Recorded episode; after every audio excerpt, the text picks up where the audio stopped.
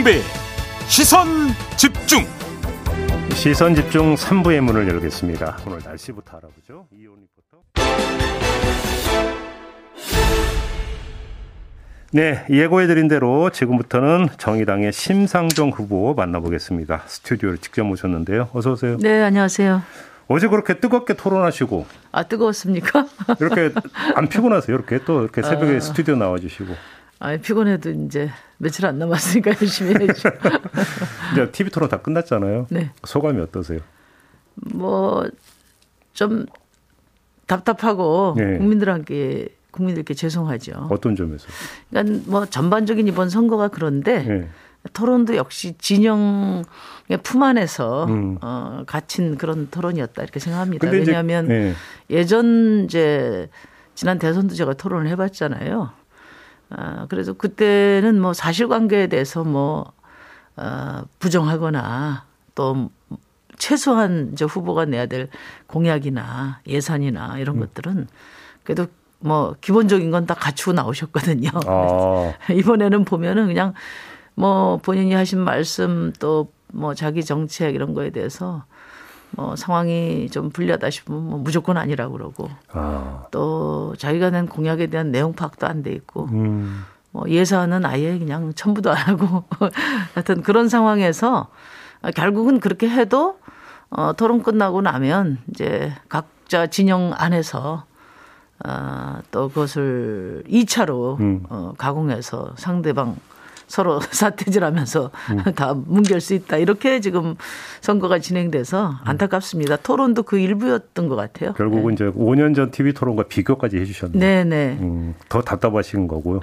그때는 그래도 후보님들이 네. 하여튼 자기 이 철학과 비전은 좀 확실했던 것 같아요. 음. 그리고 그 부분에 대해서는 음.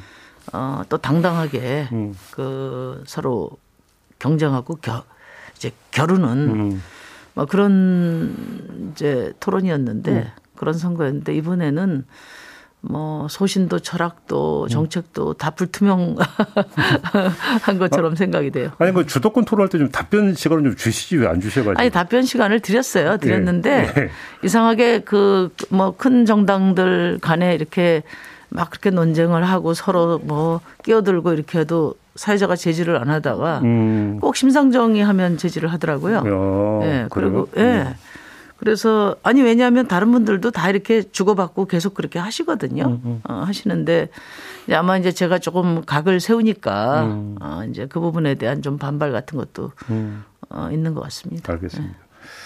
윤석열 후보가 페미니즘에 대해서 정의를 할 때 매우 놀라시는 장면을 제가 봤는데 음. 왜 이렇게 놀라셨어요?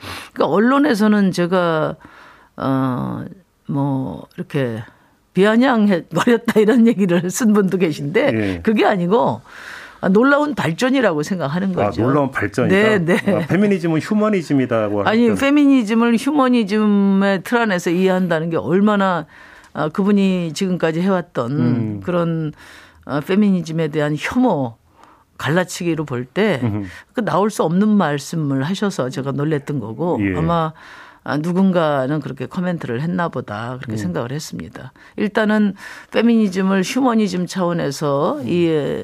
이해한다면 음. 음. 거기서 뭐, 어, 어떤 그 이제 뭐 혐오라든지 갈라치기가 나올 수가 없죠. 음. 어, 그, 그게 그래. 이제 뭐 선거 토론용 어, 멘트인지 예. 아니면 이제 본인의 생각이 그런 어, 뭐 거기까지 도달했는지 그거는 이제 앞으로 검증해 봐야 될 문제 같아요. 어, 근데 뭐 페미니즘 얘기가 또 성인지 예산하고 이제 거기까 어제 세트로 좀 얘기가 됐었잖아요.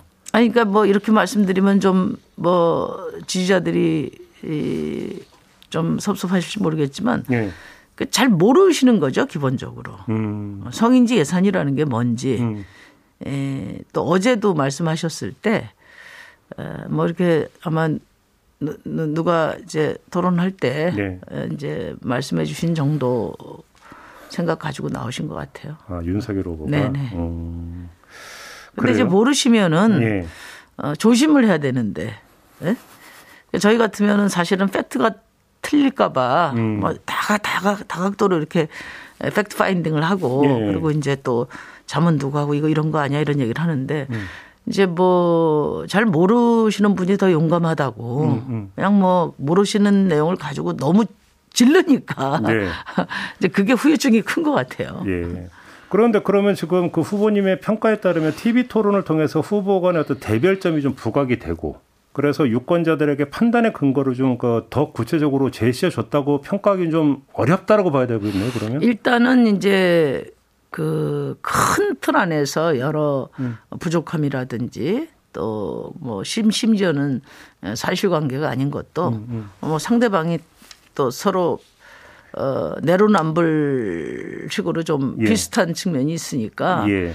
어, 서로 공방으로 다 메꿔버리는 거죠. 음. 어, 그렇지만 그래도 어, 양식 있는 시민들이 더 많을 테니까 판단하는데 일정하게 뭐 어, 도움은 됐을 거라고 봅니다. 다만 네. 이제 표를 이동시킬 만큼의 에, 어떤 확신으로까지 가기에는 아쉬웠다 그런 말씀드립니다. 알겠습니다. TV 토론 그 한 장면 한 장면 여기서 다 복귀하는 거 거의 불가능할 것 같고요. 네, 네. 하여간 이제 법정 토론만 세 번 쭉 진행되면서 그러면 가장 그 답답했던 건 역시 사실관계조차도 확인을 안 하고 와서 막 우기는 모습 이런 거였습니까? 아니, 그러니까 저는 그게 참 황당했어요. 그래요? 틀림없이 말씀하신 걸 직접 듣기도 하고 네. 또 언론에서 보기도 했는데 네. 그냥 뭐 안색 하나 안 바뀌고 뭐 그런 말 한 적 없다. 어제 이제 대표적으로 네. 저 증세는 어. 어 자폭행이다. 음, 음. 어, 그래서 뭐 바로 그냥 그 저 정당들이 음흠. 팩트를 확인해 드렸잖아요. 예. 근데 뭐 마치 그냥 전혀 아니라는 식으로 딱 잡았대니까 예. 어, 거기서 그냥 그거 가지고 뭐 공방을 계속할 수가 없지 않습니까? 사실관계를 음, 가지고. 음, 알겠습니다. 네. 어제 마무리 발언을 하시면서 지지율 10%를 넘기고 싶다고 말씀을 하셨어요. 네. 그, 그 지금 그러면 그 넘기고 싶다라고 하는 어떤 소망인데 음흠. 일단 좀 그 달성 가능성은 자체 진단하신다면 어떻게 생각을 어떻게 진단하십니까? 뭐 저는 가능하다고 생각합니다. 근데 좀 외람되지만 지지율 네. 추이로 보면 그러니까 이게 반전의 계기가 별로 마련이 안 되고 이제 뭐 선거라는 게 이제 구도가 중요한데 예. 또 이제 3파전 된 거 아니겠습니까? 그리고 어 이제 뭐 여러 후보들이 다 뭐 통합정부 이야기하고 다당제 이야기하고 연합정치 이야기하고 그 얘기는 그만큼 국민들이 음. 어, 양당에 대한 피로도가 커졌고 음. 어쩔 수 없이 지금 뭐 어? 양당 후보들 안에 그 진영 안에 이렇게 에, 포획돼 있는 측면이 있지만은 음, 음. 그럼에도 불구하고 뭔가 대안이 마련이 돼야 된다. 음. 아, 그리고 이제는 이 양당 체제 말고 음. 이제 시민들을 골고루 대변하는 민주주의가 거기서부터 시작되는 거니까요. 그런 체제로 가야 된다. 이런 어, 국민들의 인식이 광범하다고 생각합니다. 예. 이제 심상정과 정의당마저 없어지면 음. 양당 독점 정치가 더 계속될 텐데 에, 이번에 드러낸 이 극단적인 진영 정치가 음. 사실 양당 체제가 골목 막다른 골목이 왔다는 그런 상징이기도 하거든요. 예, 예. 그런 점에서 저는 어 이제는 뭐 양당 체제 넘어서서 음. 다당제로 나가는 마지막 보루가 심상정하고 정의당밖에 남지 않지 않았냐. 음. 그리고 저희는 뭐 어, 부족한 점도 많고 또 뭐 오류도 있었습니다마는 20년 동안 아, 또 이 외기를 걸어온 거거든요. 음. 그래서 어뭐 저는 국민들이 한 일주일 동안 깊은 숙고를 해 주실 것으로 생각합니다. 근데 오히려 이제 조금 전에 3파전을 말씀하신 게 이제 윤석열 안철수 단일화 선언 갖고 이제 말씀을 하신 건데 근데 오히려 이제 그 역으로 볼 게 예를 들어서 민주당과 정의당 사이에서 이제 전략적으로 투표하는 층 같은 경우가 오히려 그 윤석열 안철수 단일화 선언으로 인해서 자극받아서 오히려 이재명 후보 쪽으로 더 쏠릴 가능성도 있다고 볼 수 있는 거예요. 근데 이제 이재명 후보한테 갈 표는 다 갔습니다. 이제 보세요. 큰 당에 네. 의지해서 자기 미래를 도모해 보고 싶은 분들 이미 음. 다 갔습니다. 저랑 음. 진보 정치 같이 하시던 분들도. 음. 그 지금 뭐 제가 제 남은 표가 뭐 저 이재명 후보로 더 갈 가능성도 별로 없고요. 음. 이제 심상정을 찍고 있는 분들 네. 또 앞으로 찍을 분들은 예. 어쨌든 지금 가장 중요한 게 뭐 서로 어 정권 교체다, 정권 재창출이다. 음. 그게 지고의 선인 것으로 어 이제 이야기하지만 또 누가 상대 후보가 되면은 어 대한민국 망할 것처럼 이야기하지만 지금 어 정치적 다원주의 다원적 민주주의보다 더 큰 가치는 없다. 대한민국에서 음. 음. 양극화 불평등 해결하기 위해서 이렇게 생각하시는 분이 심상정 지지하고 있는 것이고 음. 20년 동안 진보 정치 외기를 걸어왔는데 네. 저 뿌리를 살려야 되겠다. 음. 그래서 어, 좀 더 어, 정의당이 성찰하고 네. 또 국민들께서 힘을 주시면 이제는 신념을 가진 좋은 정치인들이 정의당에 많이 올 수 있거든요. 가능성만 좀 있으면 그렇게 해서 어, 정의당이 끝내 대한 세력으로 성장하기를 바라는 음. 그런 분들이 정의당을 찍는 겁니다. 그러니까 5년 전 대선을 떠올려 보면 그때 그 후보님 같은 이제 신불리라고 하는 별명도 얻으셨고 네. 분위기 되게 좋았잖아요. 네. 근데 지금은 사실은 그때하고 비교하면 많이 좀, 그러니까 좀 이렇게 처져 있고 좀 가라앉아 있다라고 하는 이야기를 안 할 수가 없는데. 이제 지금 이번 대선 자체가 그런 측면이 있어요. 그러니까 음. 뭐냐면 5년 전에는 촛불 혁명이 만든 대선이거든요. 네. 그래서 자, 제가 놀랄 정도로 어, 국민들의 어떤 개혁에 대한 열망 음. 또뭐 조금 나라다운 나라로 갈 것 같은 희망 이런 것들이 넘쳤어요. 그래서 저희는 뭐 2%그 당시에 정당이었는데 음, 음. 에, 유세장에 뭐 누가 올까 그렇게 나가 보면 꽉꽉 차고 그랬거든요.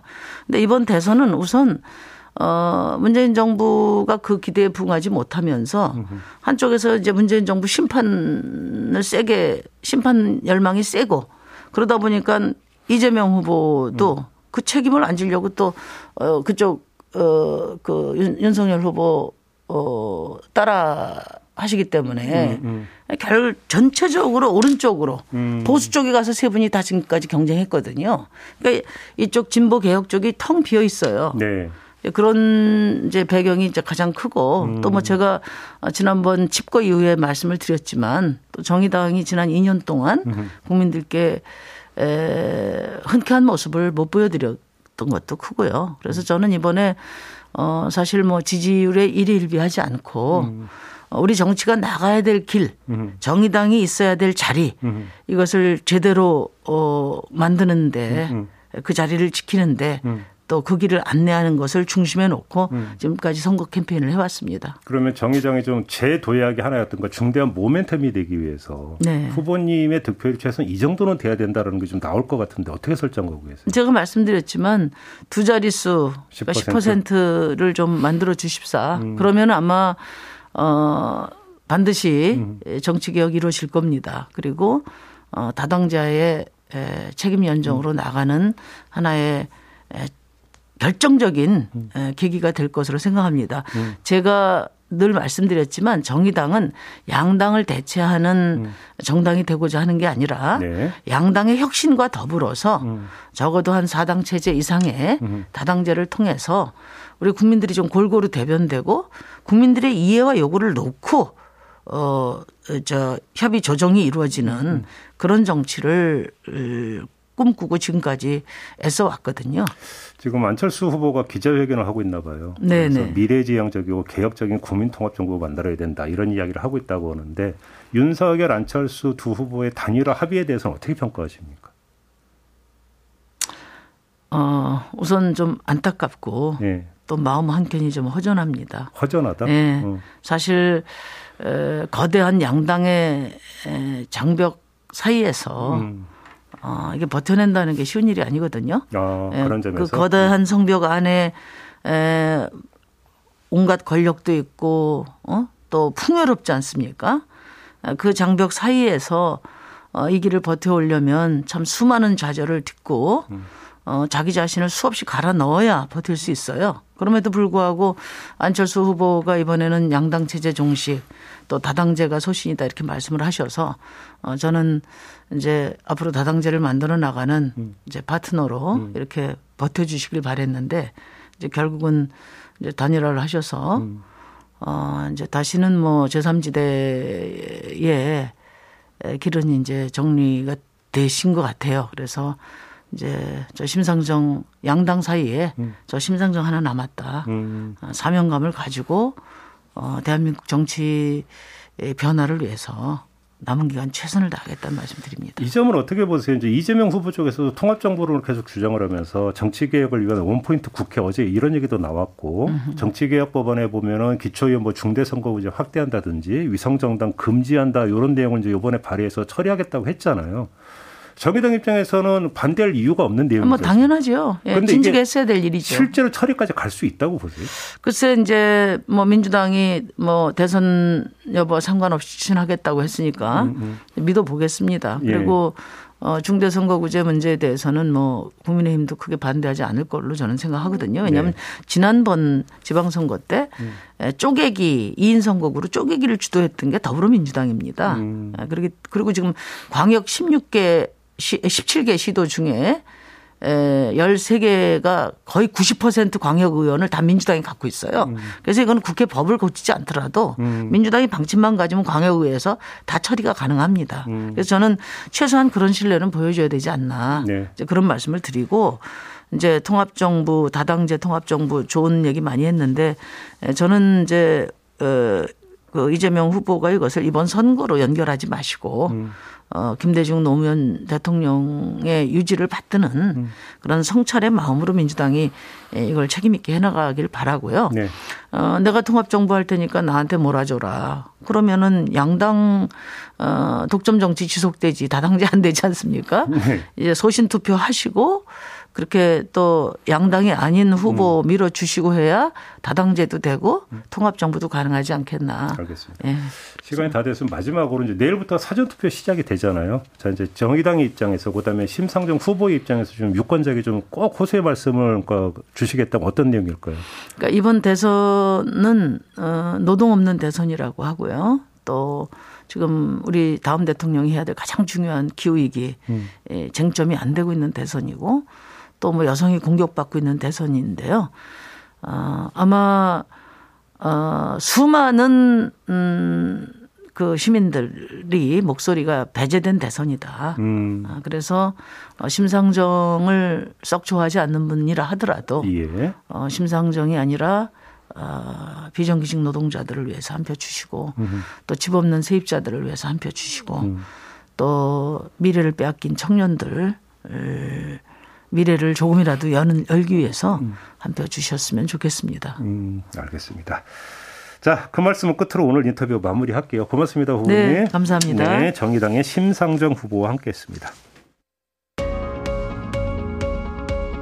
세상을 바로 보는 또렷하고 날카로운 시선, 믿고 듣는 진품 시사, 김종배의 시선 집중.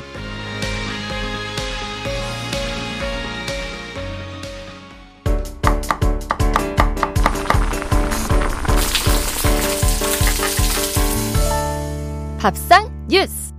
네, 정은정 농촌 사역자 모셨습니다. 어서 오세요. 네, 안녕하세요. 자, 오늘 어떤 이야기입니까? 예, 저도 선거 이야기 한번 하고 어? 싶었습니다. 오호, 예. 예, 기호 예, 주요 후보들 농수축산업 공약 중에서 이 핵심 사안만 좀 어, 간단하게나마 음, 분석을 음. 해보고 싶어서요. 네, 네. 어, 농수축산업 중요하죠. 근데 별로 핵심 공약으로 안 다루는 것 같은데? 뭐 워낙 산업 자체가 위축이 되다 보니까 전체 산업에서 이 농수축산업이 차지하는 비율이 뭐 GDP로 2%라고 이렇게 이야기를 하거든요. 음. 그리고 이제 농림어가의 어떤 통계를 보게 되면 전체가 118만 5천 가구 음. 그리고 뭐 인구는 한 265만 명 조금 넘는 수준이거든요. 아, 토탈에서. 아, 예. 예. 그렇죠. 그리고 뭐 무엇보다 이제 고령화 비율이 50%에 육박하는 상황이기 때문에 예. 냉정하게 말하면 돈을 벌어다 주는 산업은 아니다. 이제 이런 판단일 텐데요. 표가 많은 밭도 아니다. 그렇죠. 이런 그렇... 얘기가 되는 건가요? 네. 하지만 누구나 먹고 살아야 된다는 이 엄중한 현실은 음, 있고 음. 또 근래 이제 이 기후 위기의 압박에 농수축산업도 압박을 굉장히 받고 있거든요. 그래서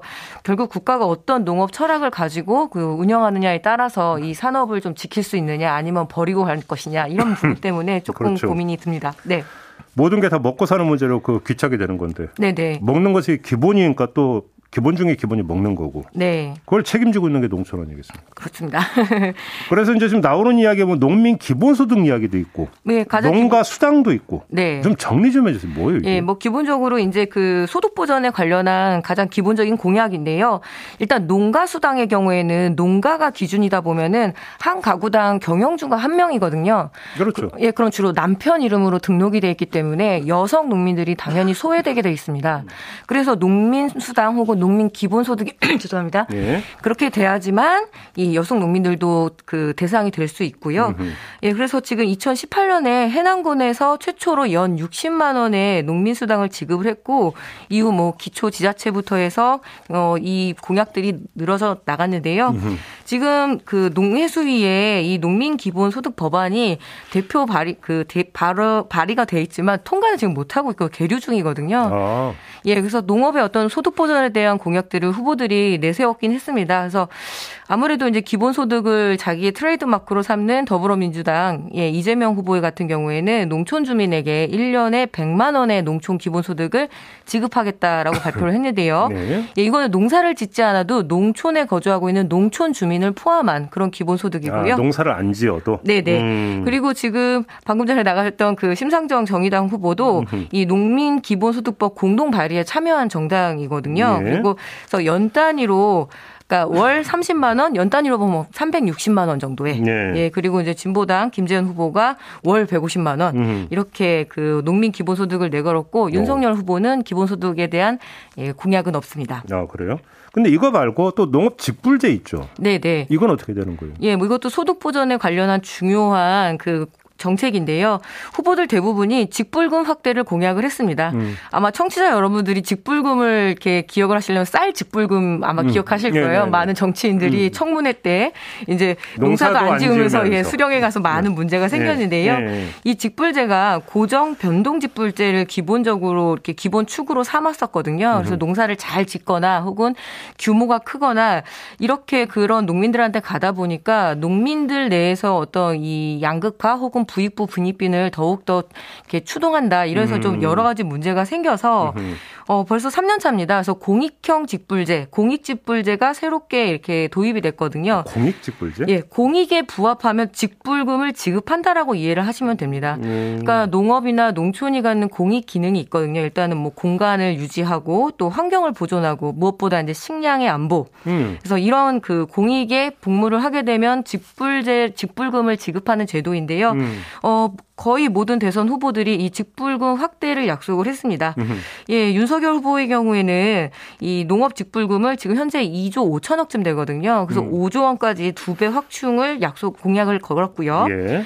예, 그리고 더불어민주당 이재명 후보는 유럽 선진국의 10분의 1 수준인데 지금 농업 직불금이 예. 이거를 중간 수준까지는 올리겠다라고 이야기를 했고요. 음흠. 그리고 정의당 심상정 후보는 예, 역시 5조 원 확보라는 그 공약을 내세운 상황입니다. 네. 음.